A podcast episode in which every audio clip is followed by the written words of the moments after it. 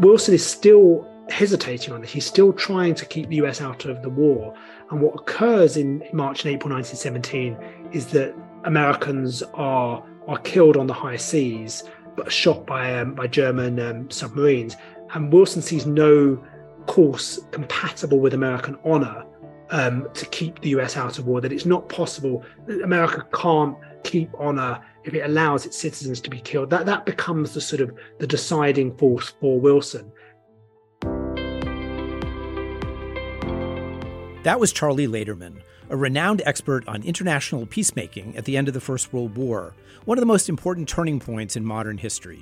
I'm Mark Lawrence. And I'm Mark Updegrove, and this is With the Bark Off.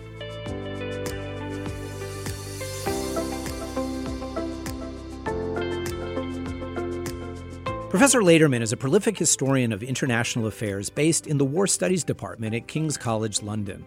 His books include Sharing the Burden, The Armenian Question, Humanitarian Intervention, and Anglo American Visions of Global Order, as well as Hitler's American Gamble, Pearl Harbor, and Germany's March to Global War. Charlie has also written for the Wall Street Journal, Foreign Policy, and the Washington Post, and he's worked as a commentator for BBC.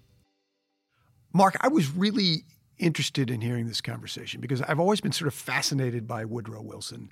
Woodrow Wilson is one of those presidents who uh, years ago was was in the pantheon of presidents. He was up there with George Washington and Abraham Lincoln and Thomas Jefferson and and has fallen out of favor in in recent years, but somehow continues to be relevant. I mean, we were talking about uh, the Spanish flu when when COVID happened and how Woodrow Wilson was dealing with that. We're still talking about World War One, the centennial of which we just marked in, in recent years.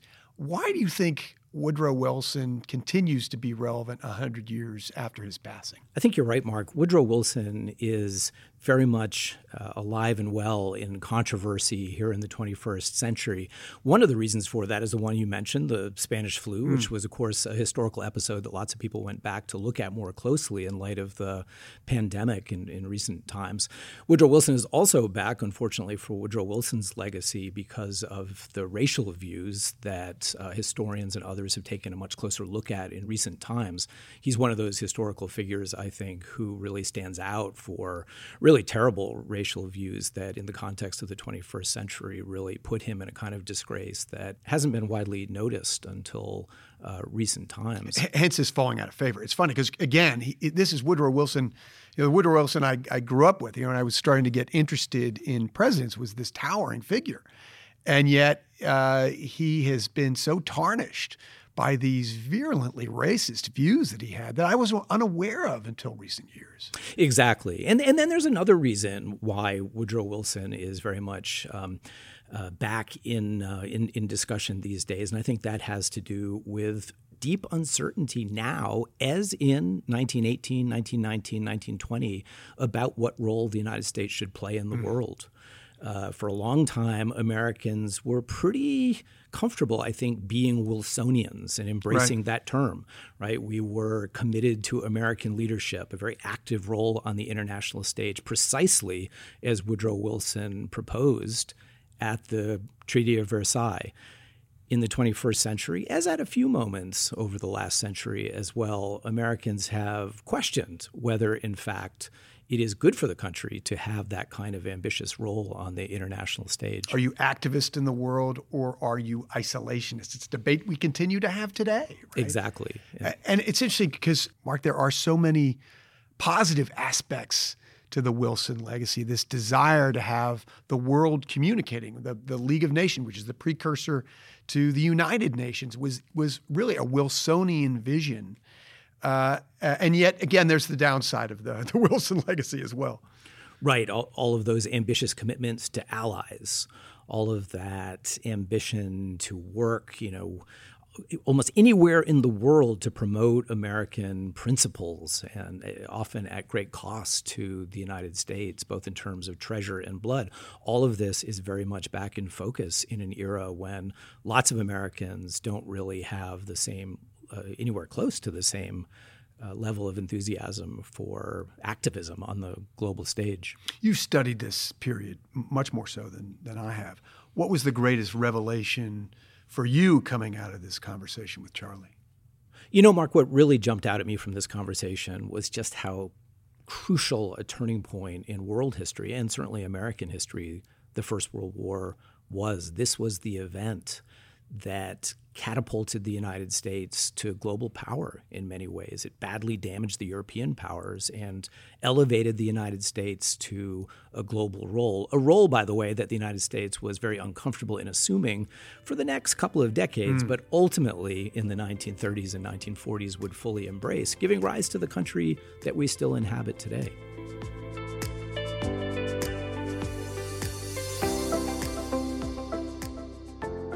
Well, hello, everyone, and welcome. And welcome especially to Charlie Laderman. Charlie, thank you so much for being with us um, for this first of six conversations with eminent scholars, uh, scholars who've written about decisions for war and peace across American history. It, it's really fitting, I think, to begin uh, a series on presidential decision making about war and peace with the First World War, a war that was unprecedented in its destruction and certainly in its global consequences. In peacemaking at the end of the war, uh, notably the famous Treaty of Versailles, has been a major subject of interest, to put it mildly, for many, many years, um, as it still is and as it has been for more than a century now. It's no exaggeration, I think, to say that the World War I settlement has probably been more analyzed and debated than any other peacemaking exercise in all of, of global history. But, uh, Charlie, before we dive into Versailles and peacemaking itself, let's talk for a minute about the war itself. You, have written, in fact, you say on the very first page that the First World War was, and I quote here, the foundational crisis of the 20th century. Unpack that for us. What do you mean by that assertion? Well, thank you, Mark, for that introduction. It's it's a pleasure to be back in um, in Austin, even if only uh, virtually. And um, um, I'm delighted to be part of this series, which is which is such a great initiative. And I, as you say, Mark, the First World War is this this foundational crisis, and I know that historians tend to have this sort of interconnected sense of events and where do we go back to in terms of trying to understand the origins of our present moment? And you can keep sort of uh, unpacking unpacking and, and unpeeling the onion. But i do think there is something foundational about the first world war because in many senses it marks the end of a period of at least in europe quite remarkable um, stability um, in the aftermath of the Napoleonic Wars. And this is not to say that there's not conflict in Europe and also that there isn't sort of cataclysmic wars beyond Europe's borders. But when we look at the absence of great power conflict on the European continent from 1815 to 1914, a period of 99 years, I think to put that in context, for us since the Second World War,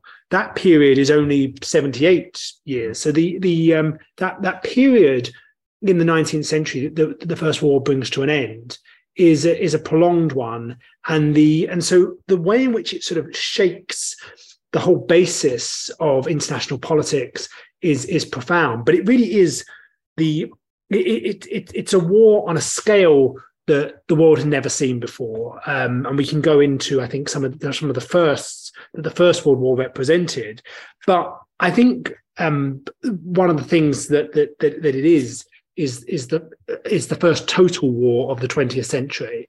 And as, as one historian um, has has put it, I think quite quite aptly, it's the calamity from which other calamities spring. Because not only does it signal the collapse of that European order that I discussed before, of that peace, um, that that that that long peace that for the most part had um, characterized European politics. But it's also the downfall of four major multinational empires in the, the Tsarist Empire, um, the Ottoman Empire, the Habsburg Empire, and the German Empire. It's really also um, it, it, as aside from sort of the policy, it's, it's, the cultural impact of it, the way in which it sort of shakes a way of life, um, and the way in which um, it, it, it transforms social relations within Europe. But most importantly, of course, is the death and destruction. Is the is the ten million, almost ten million who die, and the many millions more who suffer permanent um, disfigurement and, and and disability. So as as as a as as a, as a transformative moment in international politics and in international history, I think it's um, it, it really is it, really it really does deserve that um, that that um, that description of being sort of a foundational moment in uh, in the history of the 20th century. One of the things that seems to me that can never be emphasized enough is the sheer destructiveness, as you say, mm. Of, the First World War. And your book about the Armenian dimension of the war takes us deeply into one, you know, terrible episode, a series of episodes, really, mm. uh, from from that era. But um, before we co- go to that, capture for us, if you would, um, something more of the the sheer um, bloodletting and destruction that that that occurred during the First World War. Yeah, so, so as you say, it's not just the, the, the amount of deaths, the scale; it's the nature of the deaths mm-hmm. that um, that that I think is important because this is the first war that's fought not only on land and sea but also in the air. So you have four thousand eight hundred British civilians, obviously a a small number of the total, but they're killed or wounded in air raids. And the impact that this has psychologically on a generation, the way in which that transforms the way in which the the home front is brought to the um, to, to, to into um, this total war. Um, it's the first major use of poison gas on the battlefields. It's the last major war um, where it's in some senses is the sort of culmination of, of the Napoleonic eras. So there's still um, the French are still sort of have have um, in particular have sort of put bayonets um, on on their rifles, but it, what we're seeing is sort of a move to a sort of towards a more mechanized warfare. That this doesn't really survive the the sort of the old style of warfare doesn't survive first contact really with the battlefield. Mm. That you have um, guns and artillery, machine guns and artillery. You also have the use of tanks, and really it, it's it's the, the the scale of destruction has just not been possible in previous conflicts in Europe, at least. I mean, in, in, many senses, the American Civil War serves as more of a precursor than anything that we'd seen in Europe, whether in, in terms of um, a, a, aspects of trench warfare, but the way in which societies are mobilized um, to fight these total wars. But if you look at the Battle of the Somme on July the 1st, 1916, that the bloodiest day of that battle, um, the the British Army suffers more than fifty seven thousand casualties, and I think sometimes that you, we just have to hear those numbers to realise just the scale of destruction, and and you also see the way in which societies are transformed with conscription. Um, um, certainly in Britain, which ha- hadn't had it before, I mean, other parts of Europe you do have, but also the way in which um, which women are are brought into um, in, in, into armies and, and into into jobs which they hadn't um, played a part in before because so many men are being sent to the front lines. So this really is a a, um, a, a, a this is a war that which which grips the whole of society. In terms of international affairs, um, the, the, First World War was undoubtedly really transformative in many of the ways that you've already mentioned. I think you emphasized the destruction of these multinational empires as a mm. consequence of the war. Um, talk, if you would, though, about perhaps the, the sort of flip side of that phenomenon the rise of two new powers, the United States on the one hand and Russia um, on the other, perhaps in a somewhat delayed fashion, given the chaos that ensued immediately after the First World War. But would it be appropriate to think of one of the significances of the First World War is propelling these two new massive land power, uh, uh massive continent spanning spanning powers to international dominance?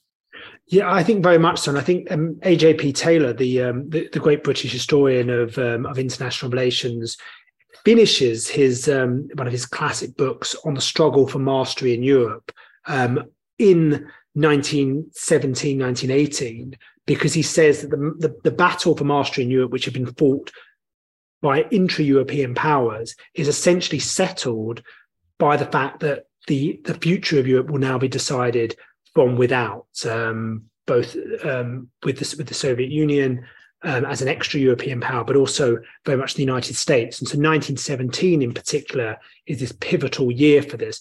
I think one of the things that I think is important to remember, though, is that I think that that can sometimes be the case when, when we look back. But actually, at the time, um, the British Empire in particular, I think, emerges from the war um, relatively much more powerful than any of its competitors. Um, it's um, it, the the expanse of its of its empire really reaches its zenith after the First World War. Um, but um, and, and, even though its economic power had been shifting to the United States, and I think 1916 sort of um, that marks the sort of the US surpassing Britain um, as um, as sort of um, undeniably the greatest industrial power and, and, the greatest financial power in the world. Britain is still a, a pivotal nation um, in almost every single major um, diplomatic struggle, and so it emerges from the war more powerful relatively than say the Germans, the French. But I think what's important about it is that this is this is very much relative, and it's partly because the United States, and as I know we'll get onto this later, withdraws from from a major role in international affairs. I think it really is, um, even if it might have seemed on the surface that um, that Britain remained the world's dominant power after the First World War. I think it's it's very much. I think in reality, the eclipse of this sort of Pax Britannica that dominated international politics in the 19th century. And really, as, as you say, the moments where Russia moves towards its um, its as an ideological transformation with the Bolshevik Revolution, but in particular, it's when the United States really announces itself as the world's dominant power, and it's really, I would say, the beginning of what would come to be known as the American century. And of course, the, the, the pattern of American decision making that plays out during the war is is, is, is really fascinating, right? At mm. first, the United States under Woodrow Wilson's leadership stays neutral. And, and, this might be what we would expect given broader patterns of the ways mm in which the United States had engaged in the wider world. The thing that really needs explanation is why in 1917 the United States did something it really had never done before and mm intervened in a major great power war. Here's a question that could keep us busy, no doubt, all day, but uh, give us a brief explanation uh, as you see it for why it was, how, how you explain that about face from neutrality neutrality in 1914 to intervention in 1917? No, that's that. I mean, it's a fascinating question, and it's one that I think shapes so much of what comes afterwards as well. Because I think it's it's, it's difficult for us to be able to sort of um, um, recall this um, from, as, as, as, a memory uh, um, in terms of the history of the time. But the way in which people say in the 1930s looked at American entrance into the First World War might be the way to which a subsequent generation looked at American entrance into, say, the Iraq War, where they thought that this was um, if um, if we look at sort of public opinion in in the 1930s, there was a sense to which this had been um, something which had been had been seen as as a as a as a mistake and had been something which had um, had occurred as a result of um, of, of, of um, sort of a, a misdirection in, in, US history. And I think as a result, as you say, it becomes an area of real controversy. So for many, the sense is that this was economically motivated, whether it's economically um, because because America would benefit um, from, from from entrance into the war. But I think particularly because of there's a sense to which shadowy interests had played a role in tying America's economic future to the conflict in Europe. And I think in particular the sense is that sort of East Coast bankers, JP Morgan Jr., and the way in which um, these banking houses funded the British and the French war effort was seen as the sort of the catalyst. Um, um, and we see this right from the beginning of the war, where Wilson's Secretary of State, William Jennings Bryan, is very opposed to loans by the United States to the belligerents. Bryan says that loans are uh, and money is the worst form of contraband, and that this will ultimately bring the United States into the conflict. So there's there's there's huge controversy over this, um, ultimately, the decision is taken, particularly because um, the US is, is is is in recession in the early years of the war and is pulled out of that recession by a lot of these um, of these war orders, and also just by the nature of international law at the time, to to have refused to trade um, with either nation would have been seen in some senses as, as an unneutral act. Um, so there's a sense to which for critics, that is the sort of justification. I think that stands up less to actually historical analysis when you look at the motivations that underpin Wilson's decisions um, I don't think that really is the driver of American entrance into the First World War. In the same way that I think for those who after the Second World War would say, "Well, we got in because the balance of power was um, was going to be sort of turned against our interests," that this was about our national security in a sort of a narrow sense. We saw the Germans as a threat. We saw their dominance of Europe as a threat.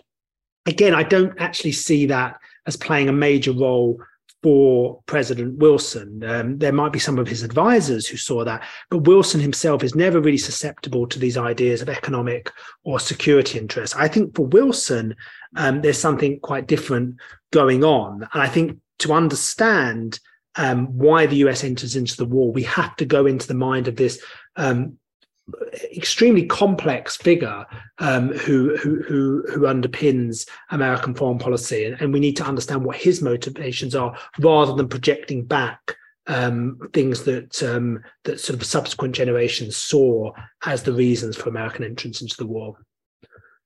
Fantastic, Char- Charlie. So, so recently you published this this terrific book, and congratulations, by the way, sharing the burden: the Armenian question, humanitarian intervention, and Anglo-American visions of of global order. Um, it, the book has a lot to say about the growing importance of this sense of mission and purpose in global affairs during the first couple of decades of the 20th century, something that, that played a crucial role, as you've just suggested, in the American decision to enter the war, um, as well as its position in the peace negotiations that, that would follow. How do you account for the rising American commitment that, that was so important for Wilson, but of course predated him to some extent? Um, the, the, the, rising American commitment to bringing its idealism and its ideological purposes to bear in international affairs. Yes, I, because I think we see a, a real sea change that occurs at the the end of the the uh, the nineteenth and beginning of the twentieth century, and I don't necessarily buy the idea that Americans are disinterested in global affairs in the nineteenth century. That this is an era of of complete isolation. There's very much a, a great deal of interest by Americans in affairs beyond um, their borders, and particularly with events in um, in in in Asia, um, in in the Americas, and increasingly in Europe as well. And there's support and sympathy for, say, minority groups or um, uh, nations um, who are sort of looking to secure their independence. The the Greek cause in the Ottoman Empire in the 1820s is sort of a, a good example, or the treatment of Russian Jews in um, in Tsarist Russia that these, these are areas that become of concern to Americans. But in the 19th century, the sense is that this is not the pr- appropriate area for the American government to intervene, that if there's going to be support, it be philanthropic, it would be done by private relief initiatives. And what changes at the end of the 19th century is that as the United States emerges as a greater power, that as it builds up its navy and that it starts to, um, to, to sort of develop the instruments of power, a growing sense of international consciousness um, expands, and there's a sense, a sense of a sense that America's power brings with it a certain sense of responsibility, but also a sense of opportunity to shape the world outside its borders in its own interests. And also not just in its interest, but to shape a world that would reflect its values as well. And I think you start to see that um, and part of the reason why sharing the burdens focuses on the issue of um, of of the Armenians as a particularly important issue is that you start to see this in the mid 1890s with the first massacres, first large scale massacre of Armenians in the Ottoman Empire, when Americans become very much animated by what occurs there. 100,000 Armenians are killed in the Ottoman Empire, and there's a um, there's a great deal of interest because of American missionary um, of the American missionary presence in the Ottoman Empire, there becomes a sense that when the Europeans fail to intervene on behalf of the Armenians, that the United States looks to what's going on in the Ottoman Empire and increasingly says, well, the Europeans have sort of failed in their moral responsibility, and we are going to intervene in Cuba, which is essentially our Armenia. What's occurring in um, in the Spanish um, imperial possession of Cuba is um, is akin to what's occurring in the Ottoman Empire, whether that's fair or not, but as a metaphor, it becomes very important. And what we see at the turn of the 20th century is a growing sense that America can start to um, use its power to um, to right wrongs in the world, and we see that in relation to the Armenians, where there's a big debate about this. It doesn't lead to any action, but it leads to a growing consciousness. It leads to military intervention on behalf of the Cubans. Not the only reason, of course, but there is a there's an important humanitarian underpinnings of this. There's diplomatic interventions on behalf of Russian Jews, and so there's there's a growing um, sort of sense of consciousness but at the same time, there's also a sense which American presidents recognize that America's interests don't extend that far and that the American public will not support these interventions, and that even America's um, imperial expansion into the Philippines, Americans grow disinterested in that quite quickly. So there's this sort of there's this burst of enthusiasm for a greater global role that then dissipates in the early 20th century. And what we see when we get to 1914 is that you have um, you have leaders who, um, like Theodore Roosevelt, and then ultimately Woodrow Wilson, who believed that the US should take on a larger global role, but at the same time a recognition that the public may not support it. So what's important is is an understanding of the sort of ideological underpinnings and the way in which the First World War comes as the United States is starting to awaken to responsibilities in the world. So take us inside Woodrow Wilson's head. How, under now the conditions of, of war, which present some opportunities for the United States to exert its power, um, how does he think about um, American war aims? Um, once the United States is embroiled in the war, um, how does his thinking evolve with respect to the kind of peace that the United States was seeking through its belligerency? Yes, so I think Wilson is, is, is as I say, he's he's not an easy figure to um, to completely under, understand. I mean, he he when, when, going through his writings, he is someone who uses very um, high-minded, idealistic phrases, but is a much more a practical politician than I think sometimes he's given credit for. He's always seen as the sort of the high-minded idealist. I think probably because he was a university professor, um, that he's sort of um, as um, as Phil mentioned, his religious background I think is very very important to him, and I think it's critical to understand him. Um, but I think he is much more pragmatic. And we see that right from the beginning of the war. His decision to say that the United States should remain neutral in thought as well as in action is dictated by practical political considerations that um, ultimately there's ethnic, um, um, societal questions within the United States that it draws its population from many of the belligerents who have sympathies for for each side, whether it's German Americans their sympathy towards the um, towards Germans, or whether it's Irish Americans whose sympathies are against the British. And I think these these are important considerations. Jewish Americans who are opposed to um, to Tsarist Russia, and what Wilson is trying to manage this, but he also recognizes what I just mentioned before that Americans are not necessarily interested in getting involved in in um, in, in, in a war overseas. That there's no question in 1914 that the United States would intervene in the conflict. Um, it it, it had um, in in the years previously, particularly under Theodore Roosevelt, had had sort of played um, sort of a very limited role in helping to sort of mediate disputes within Europe. But there's no real sense to which America's core interests are, taught, are caught up in the war. And there's a sense to which Wilson wants to focus on domestic affairs and also that he's not particularly interested in foreign affairs. And the great quote which um, which Wilson makes on the way to his inauguration in 1912 um, is that it would be the irony of fate if my foreign policy if my if, sorry if my presidency was to deal mainly with foreign policy because all my training has been in domestic affairs mm. and obviously that irony of fate sits very um, sits very heavy when the US enters the First World War.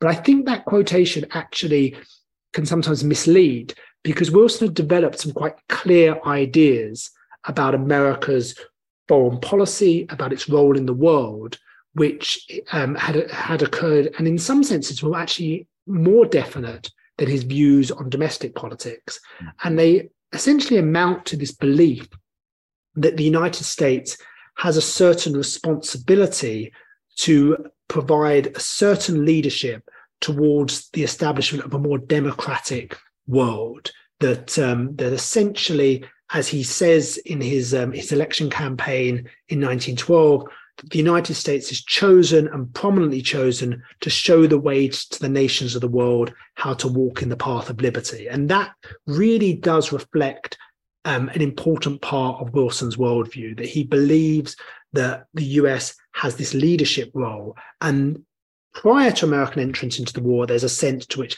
it will provide that leadership through peaceful means, that it will bring the, the nations together, um, that it will help to mediate this dispute. And this will be a means towards the United States playing a more active role in world affairs. And he's trying to keep the United States out. Um, you get um, uh, the sinking of the Lusitania, famously in 1915, which is sort of thinking of the Lusitania is almost a bit like um, September the 11th or John F. John F. Kennedy's assassination, where everyone who was alive at the time would be able to tell you where they were when that event occurred. And it's not because that inevitably was going to bring the United States into the First World War. It's more that it made the entrance into the United States into the war a possibility in a way that it hadn't existed before. And Wilson, quite quite sort of um, cleverly politically, having made a sort of a, a, rhetorical misstep at the beginning, he he says that there's such a thing as a, as a man being too proud to fight, of a nation being so right that it doesn't have to prove itself by fighting, that causes huge outrage, particularly for those who believe in intervention like Theodore Roosevelt. But after that, Wilson is is is is um, is quite um, savvy in the way in which he gets the Germans to commit to um, to no longer engaging in unrestricted submarine warfare. And what Wilson does is that he positions himself between the more aggressive, belligerent interventionists like Theodore Roosevelt and those who are fundamentally opposed to entrance into the war, like his Secretary of State William Jennings Bryan, who resigns over Wilson's handling of the Lusitania dispute. So Wilson sort of judges American public opinion well. And I think that's the thing which we see throughout the war years is that Wilson is very much in step with American public opinion. He doesn't want to get too far ahead of it. And I think that's something which we should bear in mind because our memories of him are very much dictated by what happens afterwards, of him being an idealist who ultimately loses the support of the American public. For most of the time during the war years, he is very effective at keeping um, in line with American public opinion. But I think what, what occurs out of the Lusitania dispute is a sense to which he is no longer in control of America's destiny. If Germany decides at any point to resume unrestricted submarine warfare, then that will fundamentally change the picture. That that and I, and, I, and we, we can talk about what, occurs once Germany does that at the beginning of 1917, because obviously Wilson um, wins re-election as the man who keeps America out of war in 1916 by a very narrow margin against um, the Republican Charles Evans Hughes. But he knows in that campaign that he's not really in control of of of, of things, and and when Germany does decide to resume unrestricted submarine warfare in 1917, it presents him with this huge dilemma.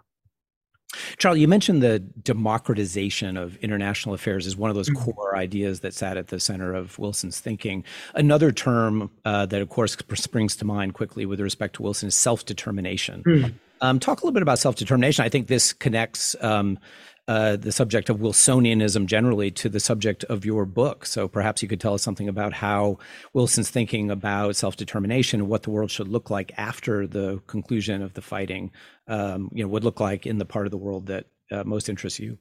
Yeah, I mean, it's fascinating how much Wilson becomes associated with self determination because it's not actually an expression that he uses in the 14 points, even though we tend to think of Wilson as the as the uh, as sort of the advocate of self determination. And Wilson has a slightly different idea about it. I mean, in many senses, he uses, as I say, this very sort of highfalutin rhetoric, uh, idealist rhetoric. But in relation to self determination, he has a slightly different idea to that which is ultimately attributed to him. He's not necessarily a believer that every people should have their own nation. He is, and it goes back to this belief that anyone can be sort of um, trained in the in the in in in to, to be self-governing. And i think that's what we see right his sense of self-determination is that people can be taught to to basically govern themselves. And i think that that distinction becomes important for why he doesn't sort of as sort of wholeheartedly reject um, the imperial world model um, as i think many of his um, his supporters at the time believe that he's going to. And I think we see that. Um, and you, you were mentioning in relation to the Ottoman Empire, Wilson, when the US enters the war in 1917 against Germany, and it does so, I think the main reason I would say that the US does that is because Wilson cannot see a possibility. I mean, he, and he tries very hard after January 1917 when when when Germany um, declares unrestricted summer warfare, he doesn't immediately move towards a request for a declaration of war. He tries almost everything in that two or three months um, afterwards to keep the US still out of the conflict. Even the Zimmerman telegram, even though that that leads to this huge um, outpouring of aggression against Germany when the German foreign minister is um, um, uh, the telegram which he sends to the Mexican government about reclaiming um, Texas and other areas that had been lost in um, um, to, to, the United States previously, and it causes a huge um, controversy when this is revealed by British intelligence. and arouses sort of interventionist opinion, even among those who'd been quite isolationist in the Midwest, in particular. Wilson is still hesitating on this. He's still trying to keep the US out of the war. And what occurs in in um, in March and April 1917 is that um, Americans are are killed on the high seas, um, but shot by um, by German um, submarines. And Wilson sees no um, course compatible with American honor to keep the US out of war. That it's not possible to have what he called for peace with honor. It, it, America can't remain can't can't keep honor if it allows its citizens to be killed that that becomes the sort of the deciding force for wilson. But as i say he brings the us into the war against germany. He doesn't bring the us into war initially against austria-hungary. He changes that in um, december of 1917 but he never brings the us into the war against the ottoman empire one of germany's other allies which i think is often forgotten.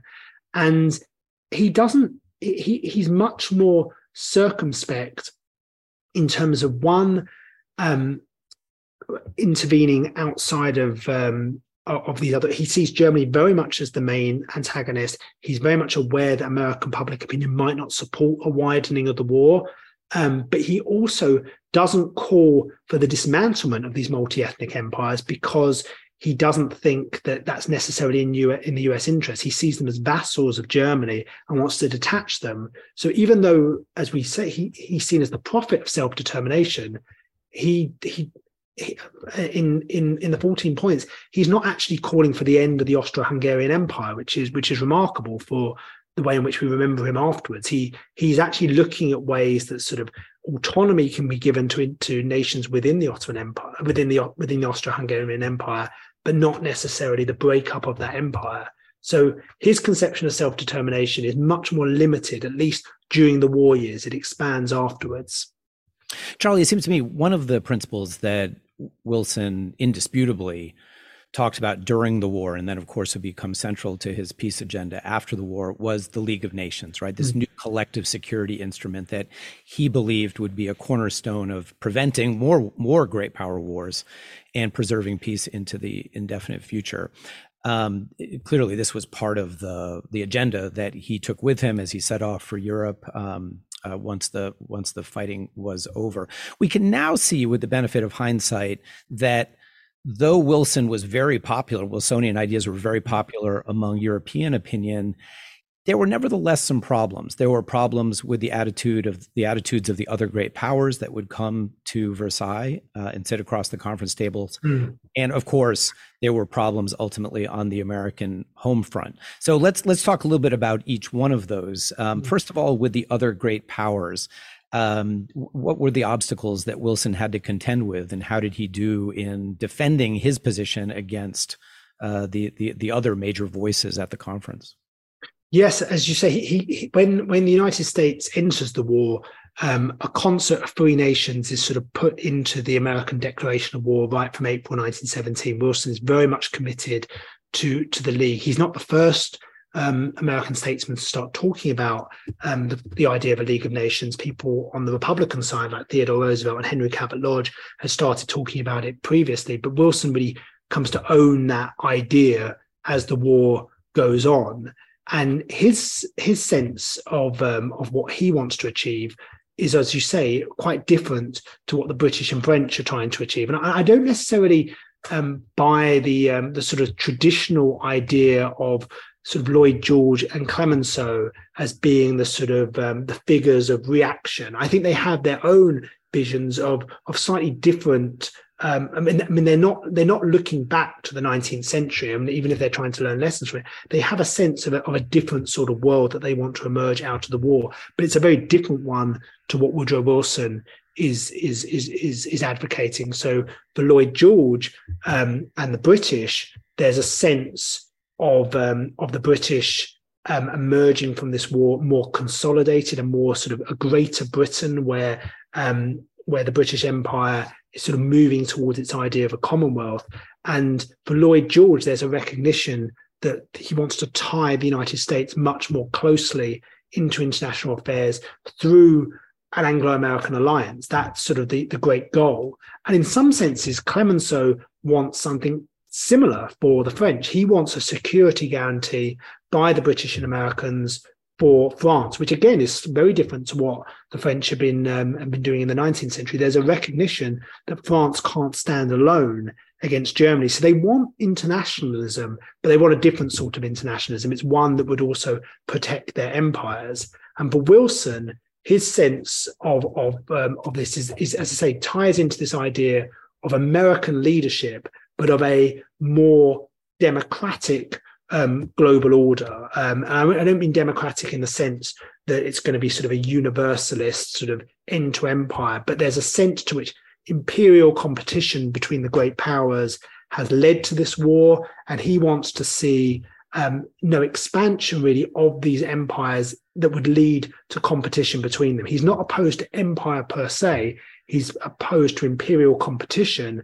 between the European powers that he believes had led to the war in the first place. And so that becomes a major clash at the peace conference as the, the British and the French are trying to um, aggrandize, get um, get benefits that come out of the war, which they believe they're entitled to, not just the British and the French, but the Italians, the Japanese, and many others as well. The United States has less of a desire for possessions, for expanding and and and and, and, and establishing a, sort of a colonial empire, and that becomes sort of the basis of many of these um, disagreements. Um, and Wilson really puts the League of Nations as as the sort of the embodiment of his new vision of an international order, and that that will help to um, to really to, to correct any of the problems emerge out of the war that aren't settled immediately by the peace and that the United States has to take on the leadership of that new League of Nations. That it's that's its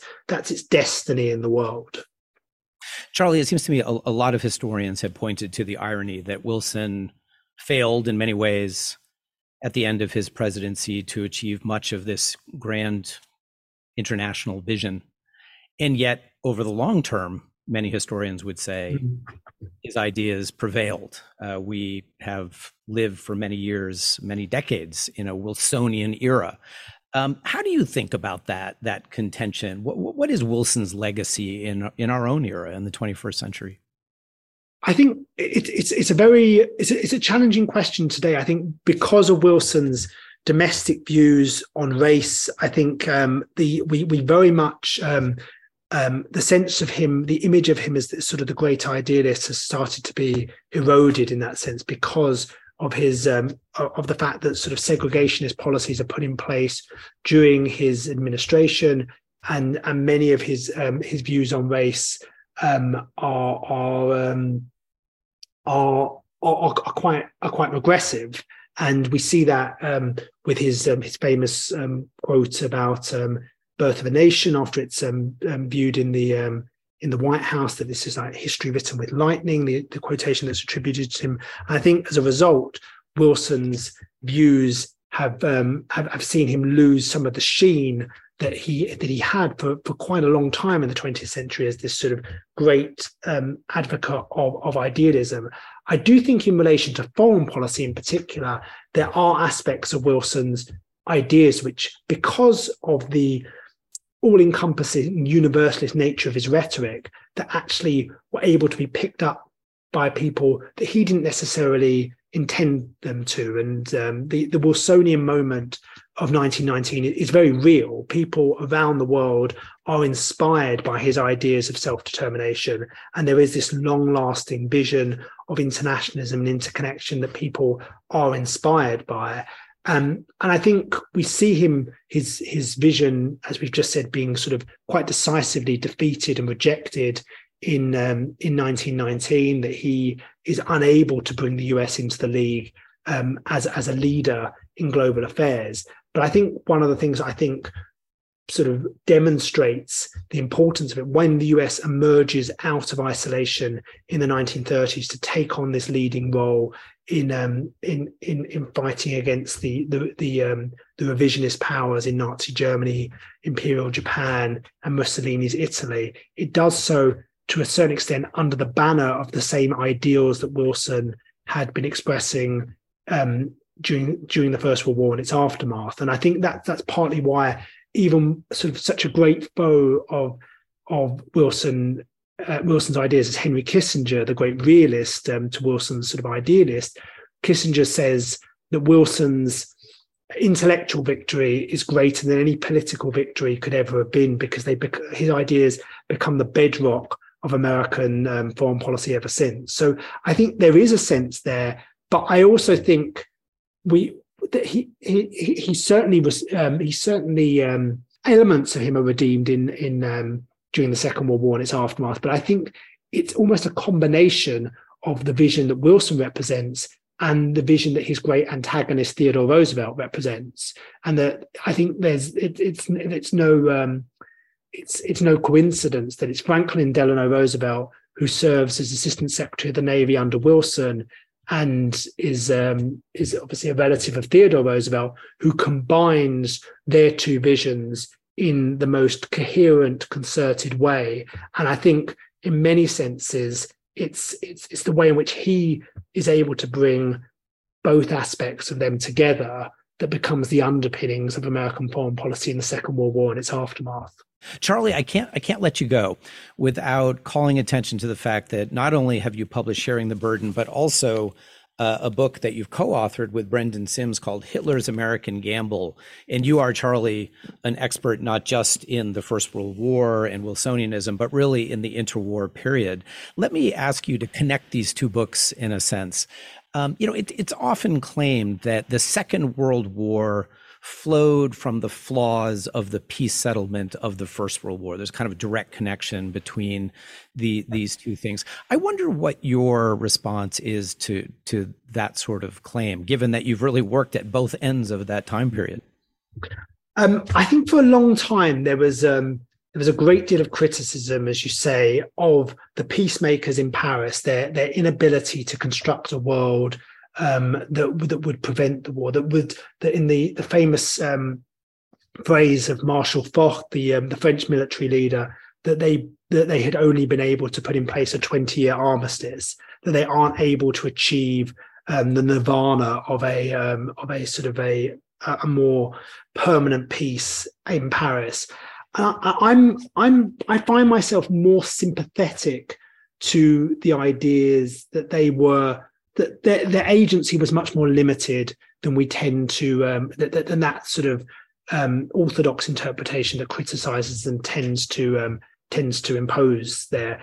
I think Margaret Macmillan, um, whose whose wonderful book um, um, Paris 1919 has this has this great phrase talking about this sort of clash between um, leaders in um, in Paris who are drawing lines on maps, and then there's armies moving in Europe. That they are very, that it's very difficult for for these for these leaders to actually constrain what's going on um, elsewhere in Europe. And I think the sense to which, I think most of the scholarship now shows that the First World War, in many senses, doesn't end in 1918, 1919. It continues in many parts of, um, of Central and Eastern Europe well into the early 1920s, certainly probably up to 1923. I think a greater war occurs, um, which the Great War is part of. And I think there's a war weariness in, in Europe and the United States. And I think as a result, the, the leaders are, are, are, are less able to constrain um, revisions to the to the treaty that they can come up with certain settlements, but they don't necessarily survive first contact with with events on the ground. And I think we see this in relation to um, to Central Europe. For for a long time, there's criticism, as I say, of Wilson's ideas on self determination in relation to the Austro-Hungarian Empire, and it leaves this vacuum in Central Europe. Well, I, I think it's very hard for the peacemakers to keep in place the Austro-Hungarian Empire. Do they make mistakes? Legions of them. They make um, they, they make all manner of of of, uh, of mistakes um, um, at that time. But I do think that they wouldn't have been able to keep the Austro-Hungarian Empire. There was always going to be a certain vacuum, and I think once self-determination is applied, to a certain extent, Germany is going to emerge out of this era as still the most powerful country in Europe. And so I, I, I certainly think they deserve to be criticized for their mistakes, but I don't think that they could. I don't think. I think. I think that, that they could. They would have found it very difficult to constrain some of the sort of larger structural forces in international politics that lead to the rise of Germany that lead to the United States not necessarily be willing to take on um, political commitments. I think the US is is quite averse to commitments after the First World War, and they're certainly averse to Wilson's sort of very overarching vision. But it's not clear that they would have taken on even the more narrow commitments of a security guarantee for France, for example. That sort of um, goes by the wayside in 1919. So yes, they make mistakes, um, the um, the peacemakers, but I think a rising Germany, a more um, a more restrained United States, a Soviet Union that is um, in in uh, sort of is is in an antagonistic relationship with uh, with the West. Those things, I think, are, are almost certainly going to be baked into the international system um, after the First World War. So they could have mitigated them. I don't think they could have prevented um, um, many of the problems in the international system. Well, Charlie Laderman, I'm sure we could keep talking all afternoon or all night in your case. Uh, thank you very sincerely for spending time with us uh, this afternoon for us and and uh, throughout the, the, the late night for you. Uh, but I don't I don't want to let you go without saying again congratulations on these two really tremendous books, Sharing the Burden and Hitler's American Gamble. Charlie, thanks again. Thank you, Mark. It's been a pleasure.